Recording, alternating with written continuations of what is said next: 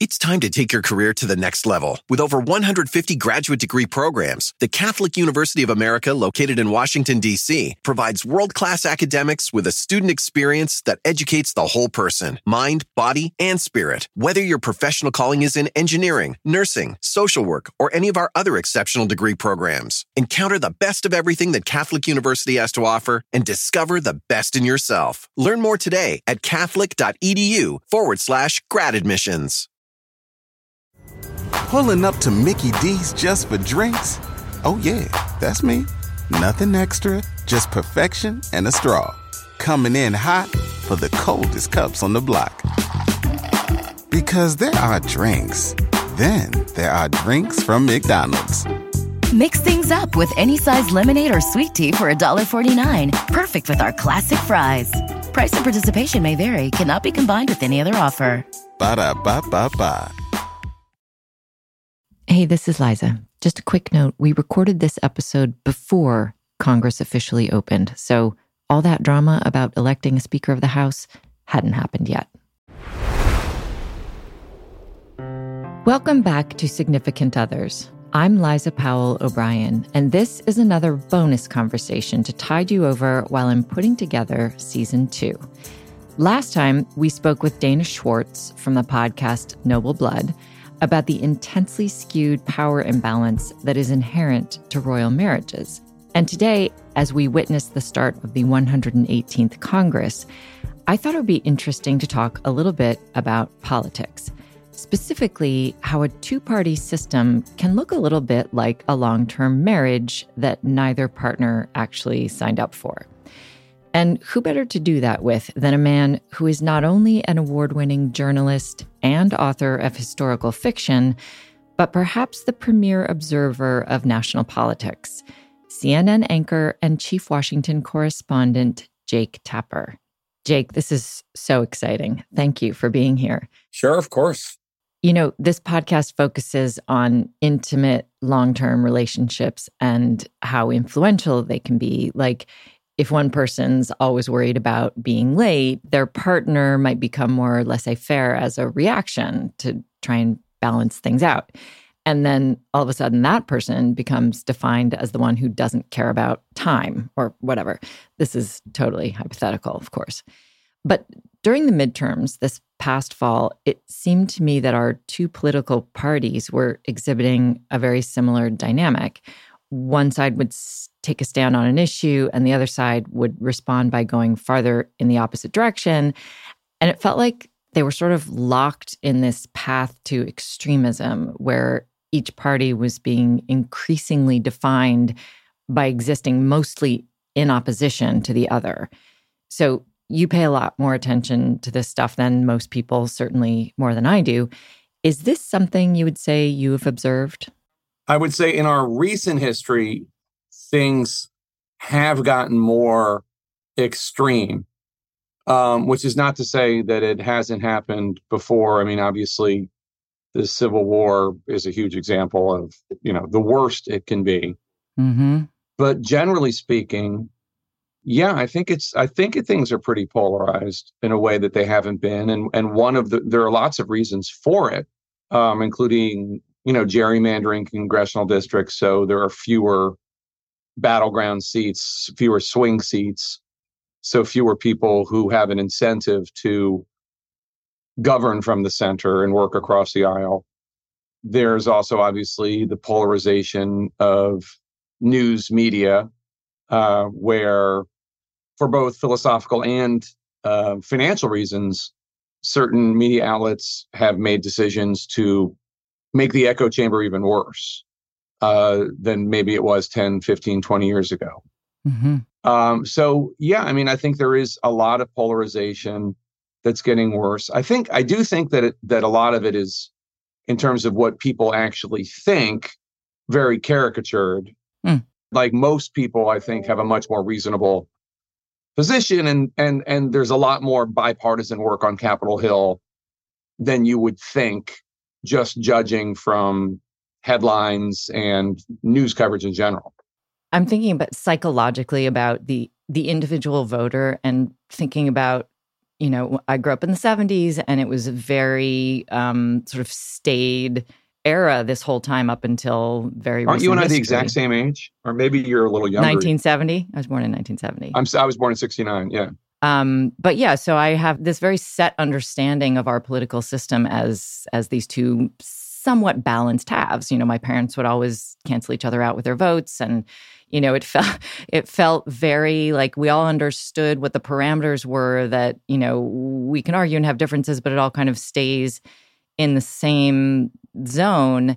And I just wonder about like my children. I think are a little older than your children, but generally the same generation they're growing up with this idea of our political system as being something that's got these wild swings. Maybe this is a, I don't know if you think this is a blip or if you think this is sort of a chart uh, for the course to go forward in terms of things being more extreme always. But I wonder, the, the sense of trust has been so eroded, just even for us, you know, um, hearing you talk about how you're making it sound much more reasonable than it has felt to me even in the last six years just being a you know a, again a very regular um, voter not someone who's hyper trained on politics at all. But do you think there is any kind of shift in the i mean it's obviously a huge speculation and and you know who really knows? It's going to have to play out. But do you think there's a shift generally generationally in terms of what the american voters of you know the next 50, 60 years expect and understand about how our democracy works because of the last six years of things being so insane? Well, I, I don't want to convey that I think the last five or six years have been reasonable politically, because I don't think they have. Right. I think they've been wild, uh, largely because of Donald Trump um, and his enablers. But mm-hmm. I do think that's kind of like an overlay, and underneath it there is this swinging back and forth of the parties, both in terms of control of the White House and control of the House and Senate. And it does just, I mean, in the, in the last 20 years, swing back and forth. You know, we, you and I are for mo- most of our, or I don't know, most of our lives, but the, until 1994, Democrats generally controlled the House and Senate. Mm-hmm. Like there were exceptions here and there, two years here, whatever. But and and since World War II, Democrats generally controlled the House and Senate. Uh, and then the Reagan, and then the, the Gingrich Revolution came in 1994, the Republican mm-hmm. Revolution. And since then, the House and Senate have mu- been much more in play. Mm-hmm. Uh, and that has had the kind of influence on, like when you talk about the intimate relationship of a couple being yin and a yang and uh, keeping each other's worst impulses in check and that mm-hmm. sort of thing. There hasn't been as much of that recently as you might think, although very recently there has been a lot of bipartisan accomplishment. But uh, there has been a lot of uh, the pendulum swinging back and forth, and the and the with a with a number of key moderates in the center of both the House and Senate, kind of cooling things, cooling, mm-hmm. keeping their own party in check. Mm-hmm. Um, and Sinema and Manchin did that for the Democrats in the Senate by standing in the way of big sweeping uh, spending bills. And that's what you're talking about in a way, mm-hmm. because it's not just one extreme here and one extreme here. It's it's the way that these parties work together is there's there's like some sort of paste in the middle or mm-hmm. or you know the the moderates what Nancy Pelosi called her majority makers when she uh, became the first woman speaker in 2006 uh, the majority makers were these moderates that won all these swing districts. Uh, and a lot of those moderates lost in 2010 when the Republicans recaptured the House in the midterms, first midterm for Obama. But those people are the ones that usually get the deals done. And they also, by the way, are the ones who get the most ire, um, whether it is Sinema and Manchin, or in the Republican Party, you know, Susan Collins gets so much ire right. uh, from the left and the right. right. But she is the one that gets stuff done like the you know the the marriage act that just became law. Sure. That's because Susan Collins was able to get like people like Mitt Romney on board by compromising. Mm. And that's where the moderating influence is. Um, and that's where the legislation actually gets done. Mm-hmm. Uh, and you know, I know Kyrsten Sinema is not possible, not popular among progressives, but she has enabled Democrats to have a lot of victories on things like, you know, infrastructure or or Mhm. whatever. I was going to bring her up because in this, you know, in this mode where we're talking about two halves being locked into a whole, she's stepping outside of that, which is rare. I don't really understand exactly what that means, other than she's not beholden to either party anymore. But what else does it? Obviously, it allows her some flex- flexibility and some freedom. But what did she sacrifice by stepping outside like that?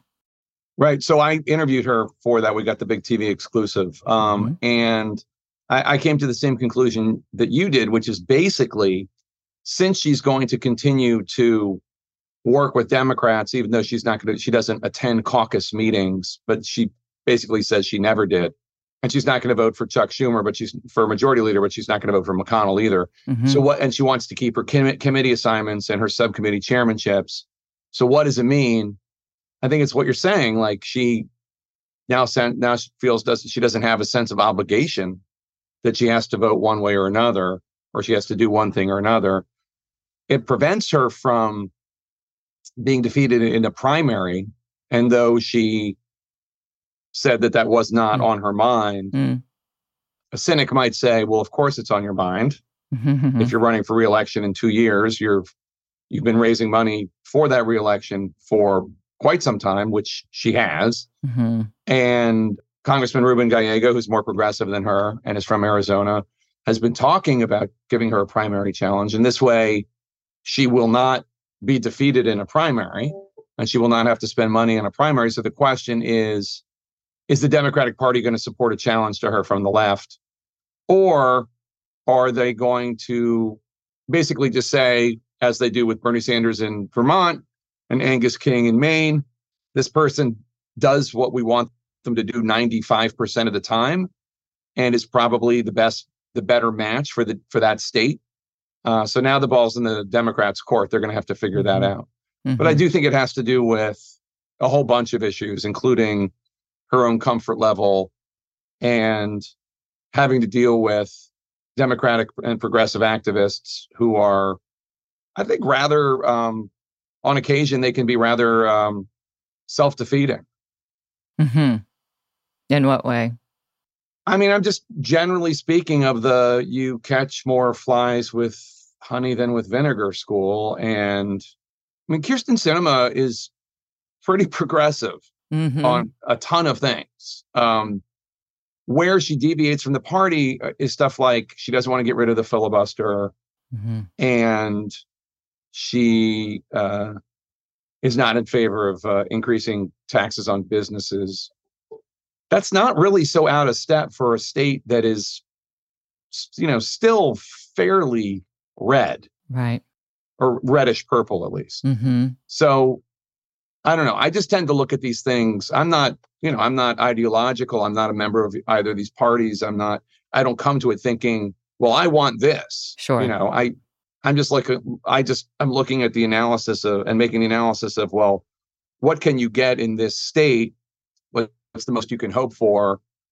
If you're a Democrat and you have a senator who votes the way you like them to 90, 95% of the time, in a district that is not 90 95% democratic should you be happy with that i don't know it, it's not for me to say but you're never going to have anybody to, Right. How much better can it get at a certain point? in arizona Yeah. i mean it's a pretty conservative state Yeah, know? sure. Do you think that there will ever be a third party in America? like a you mean like an effective one that can actually win elections I guess a, a legitimate, you know, a, a, a real contender. it's really tough to see it uh, and and as an independent you know i wish as an unaffiliated voter uh, I, I wish that weren't so hmm Um, but if Teddy Roosevelt couldn't do it, Right. don't you have you? Don't, doesn't Conan have a Teddy Roosevelt autograph in your kitchen? He does. Not in the kitchen, but right around the corner. Yep. So if Teddy Roosevelt couldn't do it, and Ross Perot with all his millions hmm couldn't do it, I have a tough time envisioning who could do it. And pollsters will tell you that every time there's talk of it, whether it's, you know, Michael Bloomberg or whatever, and it's always this idea of like, well, the person will have, they'll be conservative on fiscal issues and foreign policy, but mm-hmm. liberal on social issues. Mm-hmm. Pollsters will tell you that's actually not where the sweet spot is when it comes to a third party, where the sweet spot would be more conservative on social issues and more, you know, progressive on fiscal issues. That's fascinating. Which, which is basically Trumpism, if you think about it. Shit. Because he did because he never cared. He never cared about spending or mm-hmm. budget cuts. Mm-hmm. That was mm-hmm. never an issue for him. He never understood why Paul Ryan cared about that. Mm-hmm. Uh, but you know, so he kind of remade his party into that third party that pollsters would talk about. And now you have the other Republicans trying to figure out, well, this is this party is no longer me. What where am I supposed to go? Mm-hmm. Do you think there are going to be more people following Sinema's lead and doing what you do as as voters? Do you think that independent affiliation is becoming or has become or will become more appealing? I think so. Uh, I interviewed the the former governor of Massachusetts, Charlie Baker, Republican, who was a two term, very successful governor, the most popular governor in the state. Hmm. Basically, the kind of Republican I was just talking about mm-hmm. that not the Trump Republican, but the you know social moderate mm-hmm. conservative on fiscal issues and maybe more on foreign policy. And uh, he noted to me several times in the interview that the the largest, fastest growing party in the United States is unaffiliated or independent voters um, who are increasingly disillusioned with Republicans and Democrats. Hmm. Um, so maybe. Have you ever brought your magic to Walt Disney World like, hey, we came to play? Did you tip your tiara to a Creole princess or get goofy officially? Step up like a boss and save the day? Or see what life's like under the tree of life? Did you? If you could. Would you? When we come through, it's true magic. Cause we came to play. Bring the magic at Walt Disney World Resort. Can you remember a time when you thought someone you disagreed with might actually be right? In the new podcast, You Might Be Right, former Tennessee governors Bill Haslam and Phil Bredesen pose that question to guests like Paul Ryan, Al Gore, and Judy Woodruff. Come for the stories, stay for the substance and expert insights into some of the most challenging issues facing the country, including affordable housing, crime, and education. Listen to You Might Be Right a new podcast from the Baker School at the University of Tennessee, available wherever you get your podcasts. It's time to take your career to the next level. With over 150 graduate degree programs, the Catholic University of America, located in Washington, D.C., provides world class academics with a student experience that educates the whole person mind, body, and spirit. Whether your professional calling is in engineering, nursing, social work, or any of our other exceptional degree programs, encounter the best of everything that Catholic University has to offer and discover the best in yourself. Learn more today at catholic.edu forward slash grad admissions. Pulling up to Mickey D's just for drinks? Oh, yeah, that's me. Nothing extra, just perfection and a straw. Coming in hot for the coldest cups on the block. Because there are drinks, then there are drinks from McDonald's.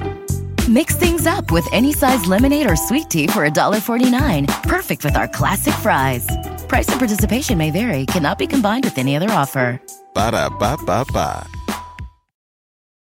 The new Willy Wonka Golden Ticket games from the Virginia Lottery are here. The Scratcher gives you the chance to win up to $100,000. The online game gives you the chance to win up to $1 million. For more information, visit VALottery.com.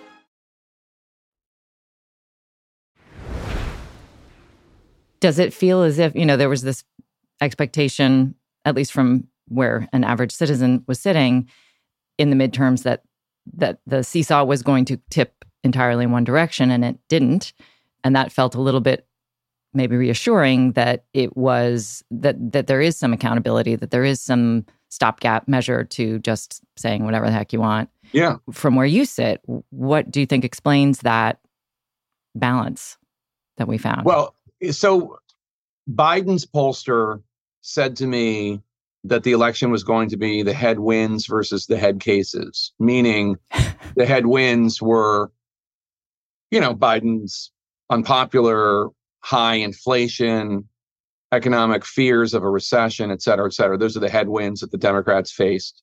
Very serious issues, all of them. Mm-hmm.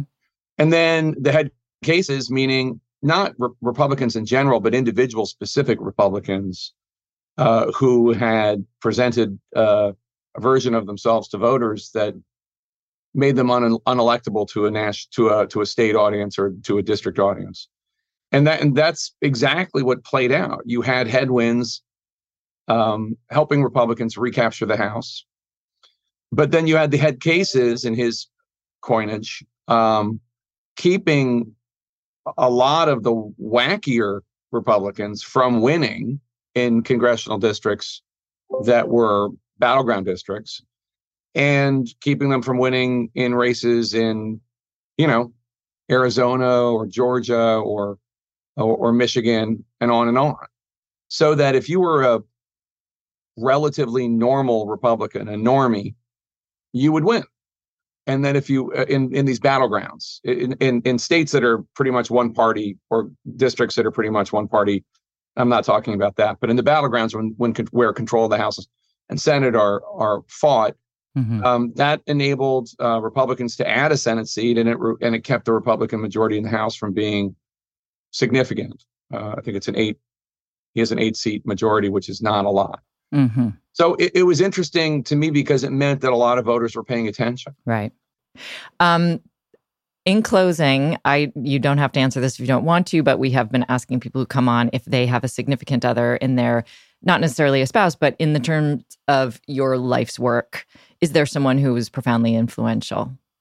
I mean, I've, there have been a lot of people that have been influential, but there's nobody that's influenced my life more than my wife Jennifer, who whom you know, hmm who has been. Can I can I use her as my example? Of course, absolutely.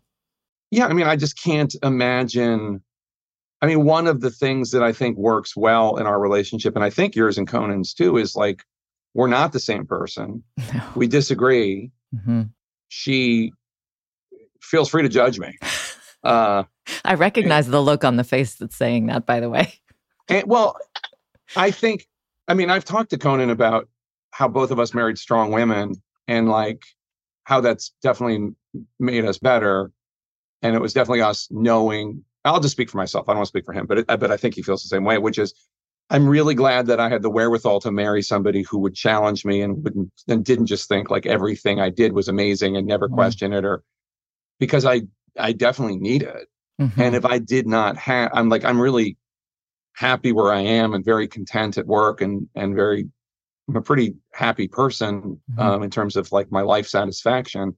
And which is not to say I wake up heavy, you know, happy and like think I'm perfect Sure. or anything, but just like my life is pretty good. And like, I don't know that I would have gotten here without her. I don't think I would have. Mm. And that doesn't mean that she thinks every single thing I do is awesome or, you know, or that I, she's the first one to read. You know, if I write a novel, she's the first one to read the first draft. She's not. I wait until Right. I've gone through a few drafts before I Right. show it to her. I think the last time um, you and she came up in conversation between Conan and me, it had to do with your heading into the battle in Ukraine and she not loving that idea. And I thought, yep, I can relate to that. Yeah. And and that was in Ukraine in April. But but what you probably didn't know is I was supposed to go to Afghanistan the previous August Mm, when the country was collapsing. Not because that was the we were supposed to go because that's when the US was pulling out and I was doing a documentary about Afghanistan. And I kind of tried to hide it from her. I was going to just tell her like the day before.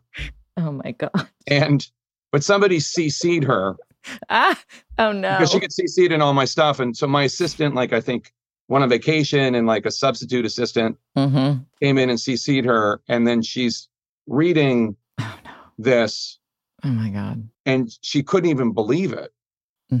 And I just, I had to cancel it. I, I had to cancel the trip just because it was just Wow. like, she was so unhappy with it. She was Yeah. so afraid for me. And by the way, um, all the security experts were saying everything's going to be fine. You know, the Taliban.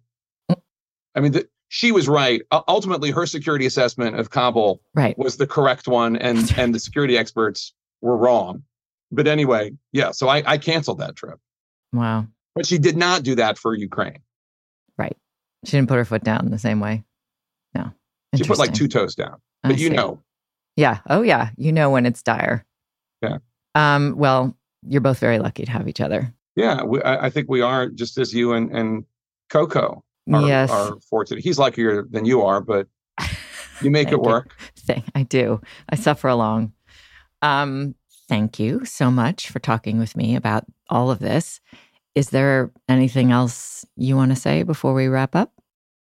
I, I, the only thing I would say is like I think there is, and this sounds like so cliche, but I just do think that there is more in this country that that unites us than divides us, and it's been a, it's been a rough few years uh, in that respect. But ultimately, I think the less there's a concept in Judaism called Dan Lekaf Zechut, which is basically give the other person the benefit of the doubt. Hmm. And I'm not saying everybody always deserves the benefit of the doubt, but there's also the opposite, which is anytime you see anything, not you, but anytime one sees anything on Twitter or whatever, and one automatically assumes that that person meant it in the worst possible way it could be meant. Mm-hmm. And look, sometimes people deserve it, but you know, for most Americans, uh, I think we'd be, it'd be better if we, you know, tried to not automatically assume the worst in everyone, uh, especially perhaps in, in political opponents. Well, from your lips to everyone else's hearts, I hope that that is um, the way that we proceed. Thank you so much for listening. And thanks again to Jake Tapper for sharing his perspective and his optimism with us today. We'll be releasing bonus episodes every month while we work on season two, so be sure to hit the subscribe button. And as always, we welcome any and all suggestions for upcoming episodes. You can email us at significantpod at gmail.com.